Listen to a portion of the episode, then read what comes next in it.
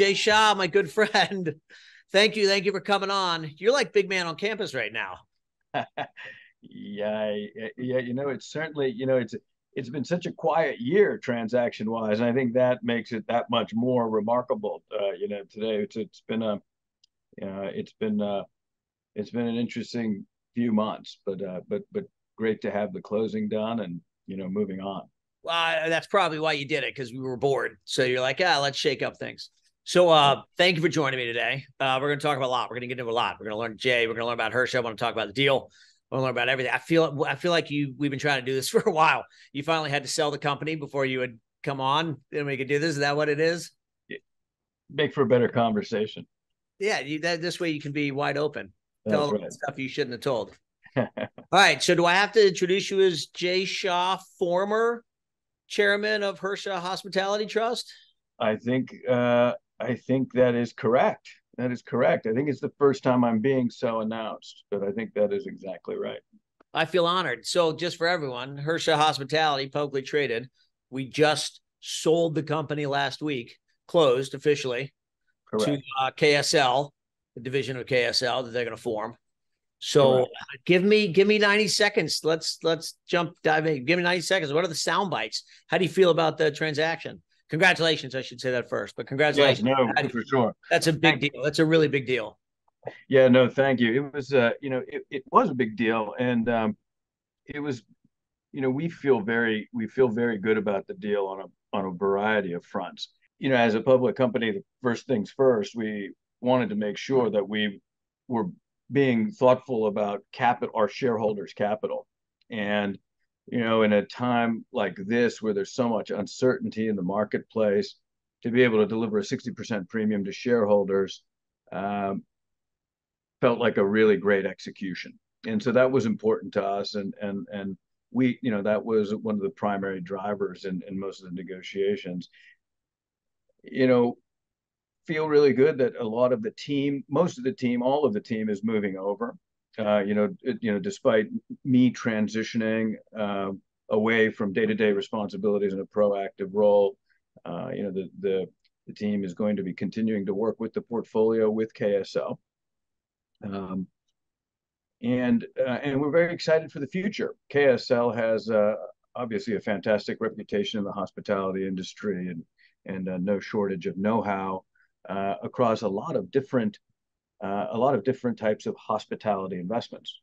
And so having a firm that has access to capital in the way that they do, uh, and also has the subject matter expertise, um, you know, feels like a you know feels like a a, a, a very a very desirable twofer. Uh, you know, when uh, you know as you're considering capital partners for a, a take private like this. Um, I'm I'm going to put you on the spot. Then was this offense or defense? I mean, was this the right partner in the right time, or was it the uncertainty and you know why not get out? Yeah. Get out I mean, yeah, that's no, a big decision. You're a, you're a family business. You've been doing this twenty something years. Like this is a big decision. So why now? Yeah, no, it's a good question. I, you know, you know, and, and, and we've talked about this for several years. That you know the we we had been our our objective for the last four or five years has to has been to close the valuation gap between the private market of our portfolio hotels and their implied value based on where the stock was trading.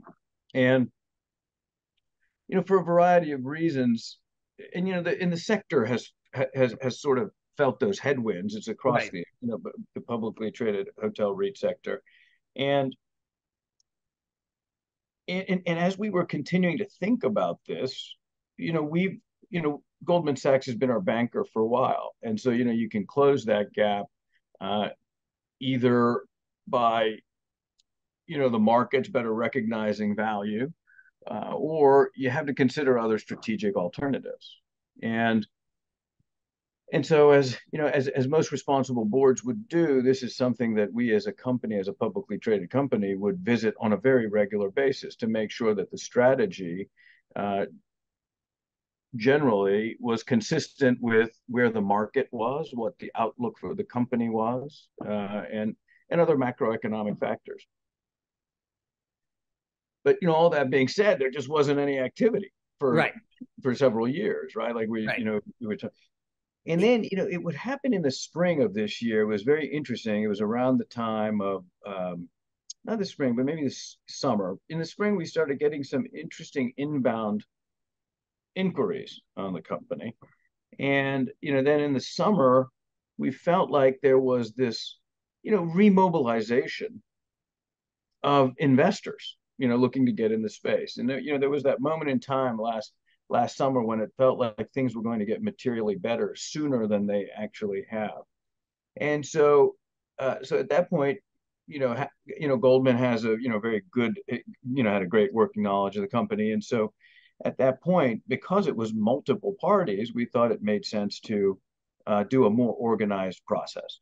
And so we ran a process at that point, and um, it was robust. Multiple, you know, multiple, in, you know, investors showed up for it, and in the end, you know, KSL's view on value and um, the view on the portfolio was most similar to ours, and and and that's how that's how we ended up working with KSL. Fortunately, we had, you know, we we knew most of the investors that were in the process. You know, having been in this industry for a while, uh, you get to know you get to know a, a lot of the capital players. Yes. And um, so we had, uh, you know, we've known KSL for years, and so it it uh, was a very fortuitous outcome. You know, one that we're very very happy about. Yeah, they're a very big, uh, very bold player in the space, especially as of late. Yeah. So congratulations. They're going to be a great partner for you. Yeah. Thank you. Thank you. Um, all right. I'm going to, I want to get into it. I want to, let me back up. Let me find out Jay Shah and the, and the Shah family, uh, sure. before the glory days of. That's so right. take me back to the humble beginnings of, of Hasu dad and what, where did dad begin? What was dad's first motel? Yeah, it's a, it's a, it's a really good question we you know it's interesting before you know my father was an engineer for the commonwealth yeah, of pennsylvania. And he uh he worked for the state department of environmental uh protection and he was a chemical engineer but he always had an entrepreneurial penchant. And so you know in those early days he would invest in single family homes. And you know back then there was you know the interest rates were extremely high and you know you know there would be a lot of uh, foreclosure sales and things like that. And so we would go and buy homes at auctions oftentimes. You know they had already gone through the process and they were ready. And, and you know there was at the time a lot of a lot of that kind of opportunity. And then we would go fix the homes up ourselves. You know my dad would take me i was in third grade around third grade of, of those days. And and we would do we would do everything to the house right? Like you pull up the linoleum flooring, all the carpeting. We'd lay new carpeting. They shot swinging a hammer. That's right. We put on new roofs. You know, my dad would let me at least get on the roof of ranchers back then. And, you know, it's, it's pretty oh. thrilling. Pretty thrilling to be swinging a hammer at that age on a roof. Of course. Love it. Yeah, yeah. Even one story up, not two. Only one story. That was, I think that my mother might have had something to do with that. And, um, and so then so you know you know fast forward several years my dad had a decent portfolio of these homes and also at some point started buying some garden style apartments. And you know this was these were our family investments. And my dad would be an engineer at the state for most of the day. And in the evenings we'd go make rounds like real estate entrepreneurs do right? And on the weekends we do some work on the house. Sometimes on the week weekdays we would work on some of the you know the homes and things like that. You know by the time we got to the end of that period you know my dad got into that period he you know he had a you know handful of uh, you know contractors and handymen. He had you know achieved a some measure of entrepreneurial scale even for a side business. So at the you know at the end of that period my dad liquidated all of that because he always had a dream of going back to India and starting an entrepreneurial venture there.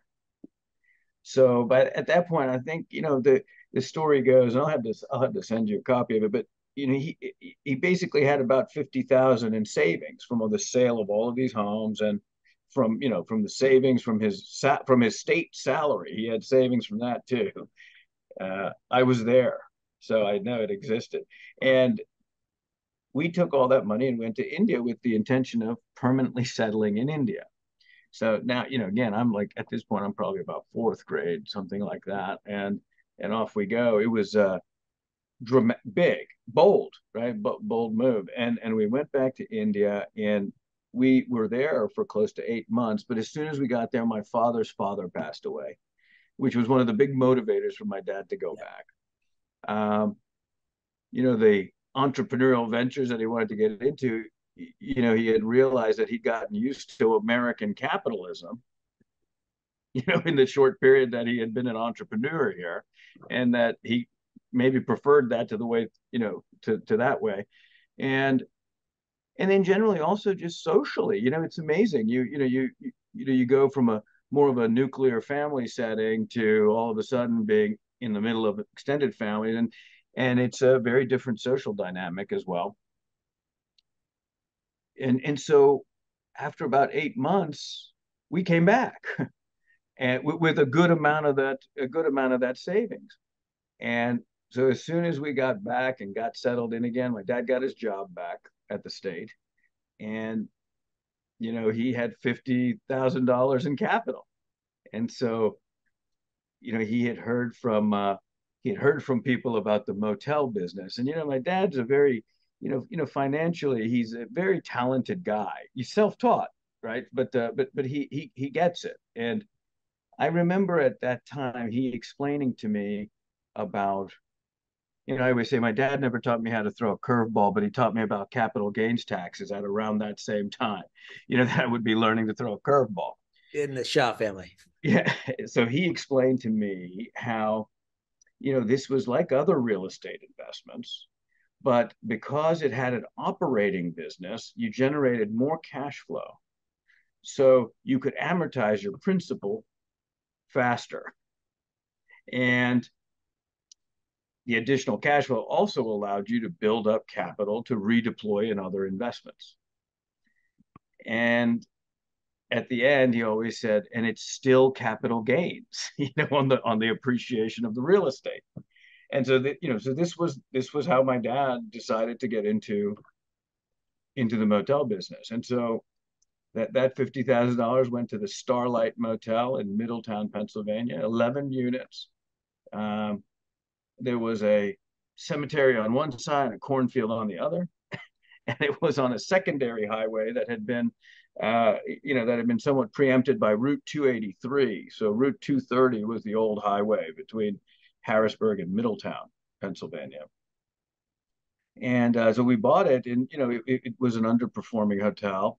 Um, but there again, you know, a little bit of a rinse and repeat. We, you know, fixed it up physically, and it still didn't help our transient business but at that point, you know, my my mom actually probably half the reason we named the company after. She started going around the area and got a contract with a trucking school, and we became the trucking school's dormitory so that they would take then more out of state students. And so, you know, at a, at a at a motel that had an ADR of eleven dollars and maybe we grew it to fourteen by the time we sold it. Uh, running an occupancy of 90% helps would uh, yeah would, would change it changed the entire face of the investment and so you know you can imagine from there we sold that took the gains from that invested in more and at that point we were still buying um, we, we bought one other motel the red rose motel but then my dad took some of the gains from the sale of both of those motels to buy our first hotel. And this is what's, you know, this is where the, you know, I think, you know, my dad has, uh, you know, he's got a, a, a terrific courage and a boldness about him. And this was a 125 room full service hotel. And it had year, a, give me a year roughly. This was in 19, you know, like 80, 84. Yeah. Okay. Yeah. Okay. Just two years before I was heading off to college. Okay. So we bought this hotel. You know, we didn't have experience with full service hotels, and if, you know, the you know the folks that recall that period, interest rates were very high. So in order to buy this, it was a it was owned by Nationwide Insurance Company. Nationwide used to have a portfolio of hotels called the Nationwide Inns, and uh, this had formerly been an Albert Pick before it was, and it had become an Americana, and uh, and so we bought that hotel, and and you know there there was a you know we had a general manager there. We didn't live there, you know we had we had lived at the Red Rose Motel. We never lived at the Starlight Motel, but I spent all my middle school years at the Red Rose Motel. And um, anyways, back to the Riverfront Inn. My dad was paying 16% interest on the mortgage. And there was no business. you know, we bought it. There was a reason it had been underperforming. Like it, you know, and it needed capital. We were able to put in some capital with some of the proceeds from the mortgage, but it wasn't enough to reposition. It certainly wasn't enough to win more market share and then otherwise it was the 80s, you know. This, this was just the, you know, just how and there again, a stroke of luck. I remember the one summer I came back from college and we were it was it, it was rough like you know things had gotten tight and and so I actually opened the first sales office at that hotel. And I spent the entire summer pounding pavement trying to get trying to get business for the hotel. And and you know that was marginally effective. But here again, my mom, master stroke. She was able to land a contract with Conrail. You know the freight, uh, you know the freight. Yeah, yeah, yeah. I mean, they had you know, they had a station about seven miles from this hotel. So it was on the river in Harrisburg. It was kind of a beautiful place in Shipoke Village. And, and we landed that contract. And there again, you know, we went from running 34% occupancy to running 95% occupancy. The mom was the head salesperson. I can see this. Yeah, she, yeah, that's right. She had a sales, sent her out. that's right. And she, yeah, and then she would, she, she, she was very, very, very sharp and understood the dynamics. And so when we talk about a family business, this was a family business, right? And, uh, and you know, I'm running the sales office, and then you know, I would also bartend because it was a bar, sure. of course, server. Because you know, I worked in the on the line, you know, with the drunk line cook in the morning, you know, and uh, it was a, it was unbelievable. But you know, great great days, you know, and and I think you know what so you know when you ask like what who is Hersha, my right. brother worked there too. Like you know we were there, like we'd be sweeping parking lots and and you know lighting the boiler and doing all that kind of stuff. Even though there was a staff, you know we were trying to contribute. You know our labor input was a bit more relevant then than it might be today, and so and so we we leveraged that pretty good.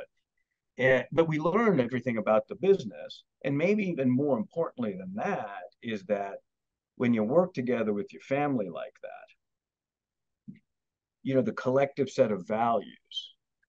And you know, there's a good exchange. You know, I'll give my parents a lot of credit because you know a lot of people from their generation sometimes are a little bit unilateral, you know, on how things should go. But you know, my my parents had us young, and you know, maybe because they're more youthful, or or they just had a you know just a, a you know greater sensitivity and awareness to it but you know it really you know it really really established establishes a foundational set of values. Yes. And, and and and that's so important in a family enterprise. I would imagine you would agree. Just the two of you? Just you and neil? Just yeah neil and i. Yeah my dad. And uh yeah it's it, we're the only two you know we're the only two kids and so, you know, from there, my dad took on some partners. I went to college. Neil went to college. We were kind of out of this space, but you know, it's a family business. And when you come home, you know, you're talking about you're involved. Uh, but my dad by then had taken on partners, and we at that point we, we weren't buying as many older hotels. You know, they got onto the, you know, they, you know, they, they, they, you know, they merged into that trend of developing mid-scale uh, you know mid-scale interior corridor hotels. It was the you know it was the new big thing then. Right. You know, Best Westerns, Comfort Inns, and and uh, you know, Bob Hazard. You know, it was you know Bob Hazard. I think really really kind of accelerated the the interior corridor yes. mid-scale property, and. Uh, and so then my dad and his partners, you know, they built out a portfolio of close to eight, nine hotels. And I graduated from college and I and I went to, you know, I worked in Washington, D.C. I went to work on Capitol Hill. I worked for Senator John Heinz until he passed away. He was a senator from Pennsylvania. Good for you. And um, when he passed away, I came back to Philadelphia to go to law school with this intention of staying in public service. You know, I thought I'd be, uh, you know, I wanted to be the district attorney, wear the white hat, get the bad guys. And, Big dreams. Yeah, exactly. You know, and then, then I, I worked at the DA's office for a couple of summers, and and it, it didn't have the romance that I had intended. It felt a little more like a post office, and so, you know, so then I kind of pivoted and got into business law and, and did that, and I and I started my own practice, and uh, and and that was successful. But at the same time, my dad's portfolio, and Neil at this point was in, he was doing undergrad in Philadelphia. I was going to law school in Philadelphia, and, and Dad's business was changing. And at at you know at some point we during this period we bought our first urban hotel, and it had been a Ramada Suites.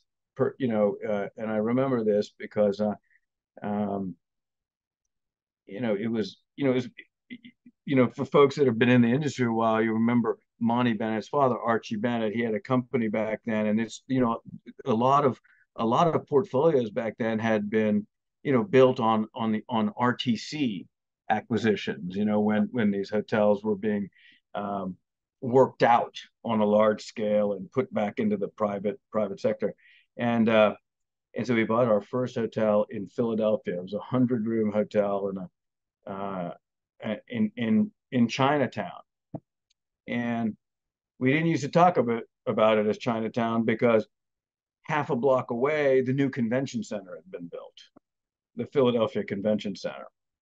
And, and so we bought that hotel just as that convention center had its first year and really repositioned it. You know, when I, it, that was about the time that I decided that maybe, you know, because I'm looking, you know, my brother and I are looking at the growth of the company and like, you know, having 20% growth year over year and you know off of a smaller base. But i was like that's pretty good growth. And and and so you know neil and i would always be talking to my dad and his partners uh, and you know many of the partners were folks we knew from the community. And but my dad had a kind he, he had a pretty structured approach on on you know how how partners would screen others to be a partner. So in the end they had about five folks and you know most of them had all been engineers had patents to their name so pretty professional uh, advanced education, and and anybody that came to the business as a partner had to give up their job and be a full-time entrepreneur.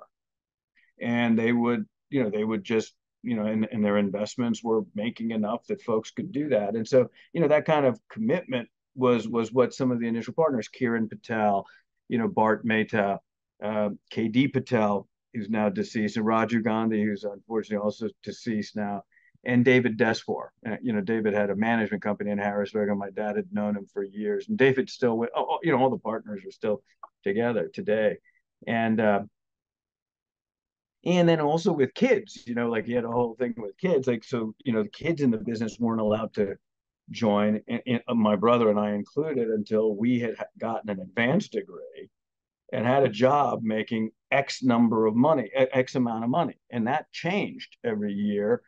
And that was real screen to make sure that this wasn't your last resort.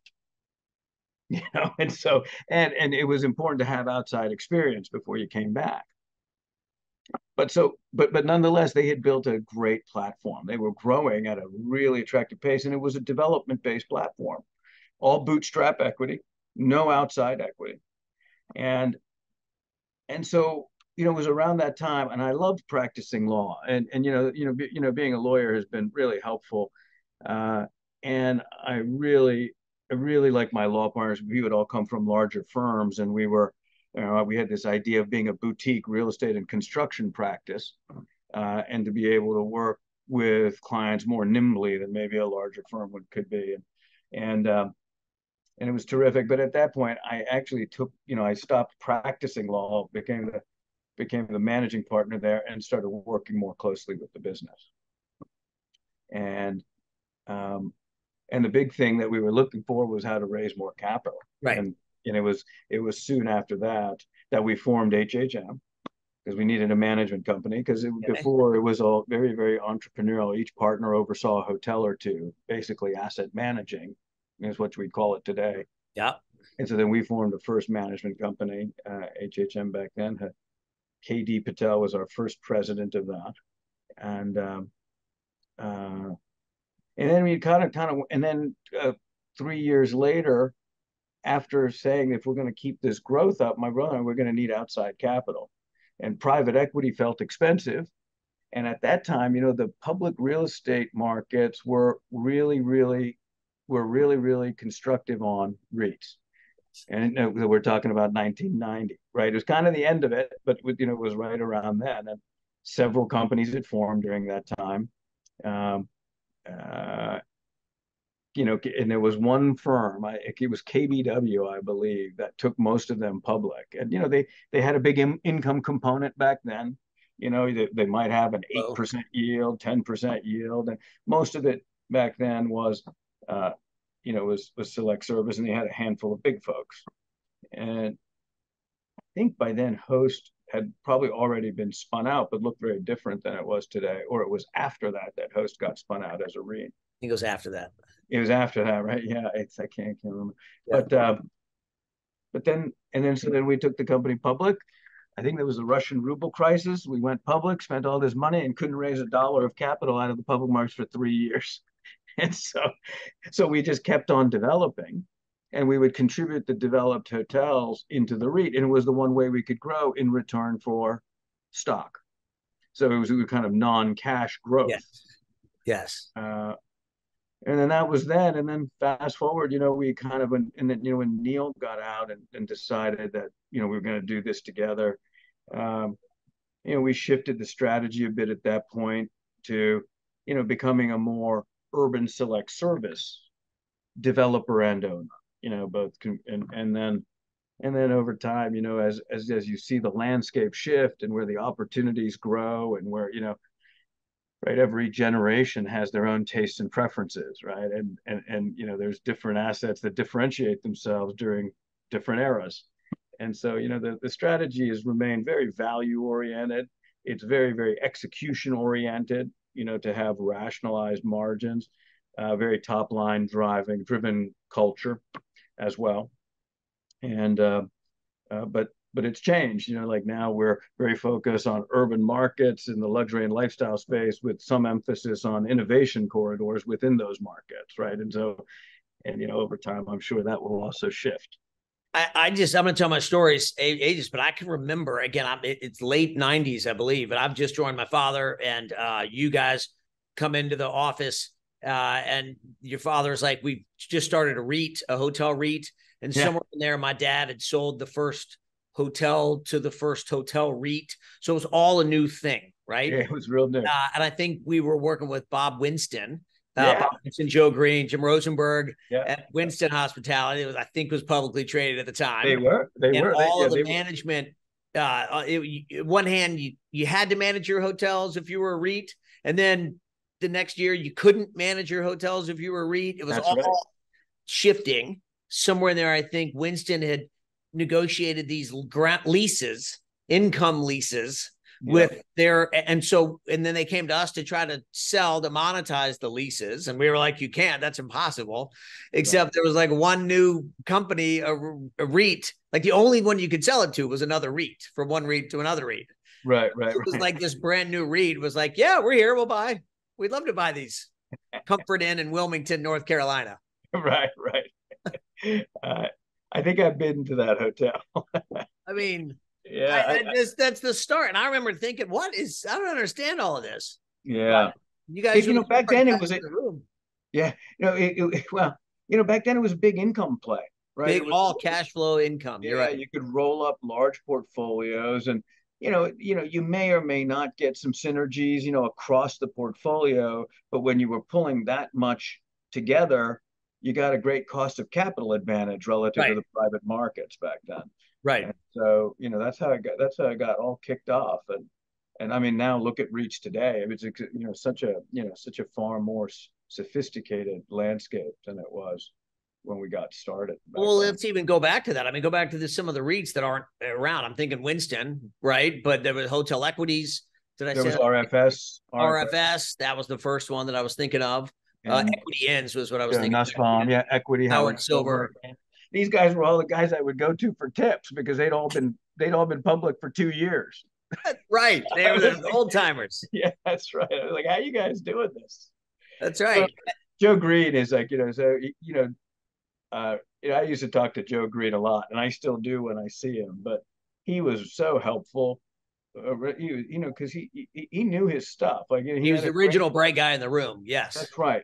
He had a really good grasp on all the technical stuff. Correct. Uh, and he also understood the business really well, and so it, he was a great guy to learn from. Uh, so so I mean, listen, I'm getting nostalgic, but go with me. How do you go from uh, and I'm laughing at one of your first ones was uh, I was talking with Mitt the other day about uh, the the Hampton Inn and it was like a Hampton Inn. I think we might have sold it to you guys uh, in uh, Newnan, yeah, Georgia. Yeah, Newnan, we had. Georgia. I think we had four of them: Newnan, Peachtree, right? Uh, yeah, and, and, yeah, I, I remember back then we were we were getting started, and we you know we needed to get some scale, and you know Atlanta was hot right? That's right. Because Atlanta was hot. We just didn't realize that it was going to spread out as much as it did. So quickly. yeah, so quickly. But you know, those those were those were good hotels. You know, they kind of gave us some scale at the time. Uh, and you know, and I don't even recall when we sold those. But you know what you learn when you go public is very quickly cash flow is good, but growth is better. Yeah. Right. And you know, and very soon enough, you know, these income vehicles you know, in a matter of a handful of years, everyone's like, "Where's the growth?" It's growth. And you're like, "It's an income vehicle," and it was like, "Where's the growth?" so you know, so we, yeah, so then all of a sudden, you know, the you know the entire sector, you know, shifts a little bit, right? And over time, these these these different, you know, the, the you know the different sort of criteria for the capital providers shift, and therefore the, you know, the the the the deployers of capital and the management team shift, right? It's just kind of how it works. So maybe go through some of your thinking along the years. I mean, you know, you go from these Hamptons and Comforts to you know, heck, Ritz Carltons and all New York. You know, you're in secondary and tertiary. Now you're in major metro: New York, Philly, Boston, California, Miami. Like, where did that fundamental shift change? Yeah, you know, just with the industry. Is that just the industry growing up, and you guys grew with them, lifestyle and the like?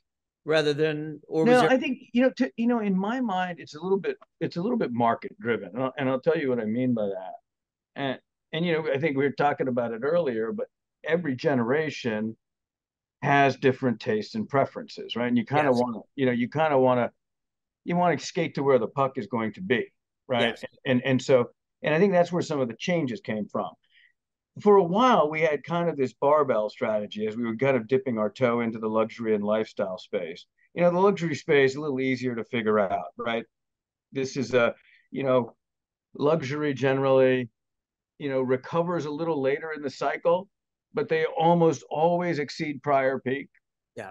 And yeah. you know they and and you know they'll last far to the end of the cycle right? Whereas you have you know mid-scale or upscale select service, that recovers really early, flattens out a bit, right? And doesn't grow as much. And then, you know, its cycle might end a little sooner than the luxury assets. Then the lifestyle assets, you know, the reason we got into those was, you know, when you, know, we started learning that in certain markets where you have a, a pretty robust level of market demand generally, you know, the cost of customer acquisition with digital marketing, and you know i won't say e-commerce because you know i think something you know relying too much on otas is not necessarily where you know where our heads were at. But when you can develop capabilities in house and you have enough scale to do it uh, for your digital market to drive original demand to independent lifestyle hotels well the economics are are terrific. The guest experience you know the share and the loyalty you drive are strong. Uh, and so you know it's it's you know it's been different. You know I, I think this, this this generation of travelers their tastes and preferences are they want to be anticipated, right? Like we might have used to find that creepy, but I think here it's kind of expected. And if you don't anticipate, you know, the last couple generation of travelers, it's a little bit like, duh, like you know, it's it's so easy. Like, and I kind of would like that. And I think you know the experiential you know the experiential the drive for experiences continues and i think you know i think that's going to be a generational thing with continued tailwinds and you know and and, and then thirdly you know i think it's you know they're also looking for more efficiency minimal friction when it comes to booking and checking in. You know they want to be in contact with people for different reasons than maybe other generations did right? And so not so much automation, but really having you know ha, you know having a, a real good grasp and capability, and to be able to facilitate electronic and digital communication transactions and and and and the and the and the whole lot of it and and so i think with those changing trends you know the opportunities always change you know there's and and and i think as you know, as this industry has continued to grow and grow, as we talked about more and more capital coming into it, you know, the, the larger swaths of the industry, you know, go through periods where they're commoditized. Right. And and you know, when you're trying to drive, you're trying to try, drive out performance and outsized returns at the end of the day, you know, you have to, you know, you have to stay somewhat nimble. Is a publicly traded REIT the right vehicle to own hotels in today? you know, I, you know, I, you know, it can be for certain portfolios. I think for our portfolio, and I think for several others out there, it's it's not the best. You know, I, I don't believe it. You know, it, it's changed, right? It had been a fantastic platform and a great source of capital, great way to generate value for your shareholders, and um, and to really, you know, you know, make great investments in the industry, right? Because you know, some you know some of the largest owners uh, are the public ones, and and so and it's been great. I think it's just when you know what we noticed is that we were just having trouble over a period of years closing our valuation gap. And when you're you know when you know that your hotels can be sold for more in the private market than in the public market, then that you know your cost of capital's off, and your you know because your values are off, and and so uh, for us it you know it, it felt like we didn't see a catalyst for that, you know, for that to change, you know, to you know, and so and so for us, we felt like taking it private with a financial partner was going to be better better capital for the times for the portfolio. Yeah, it makes sense. All right, yeah. so what's next? What's next for Jay Shah? Maybe I should ask what's next for Neil Shah, though we know that answer. What's next for Dad? We know those answers. Yeah, that's right.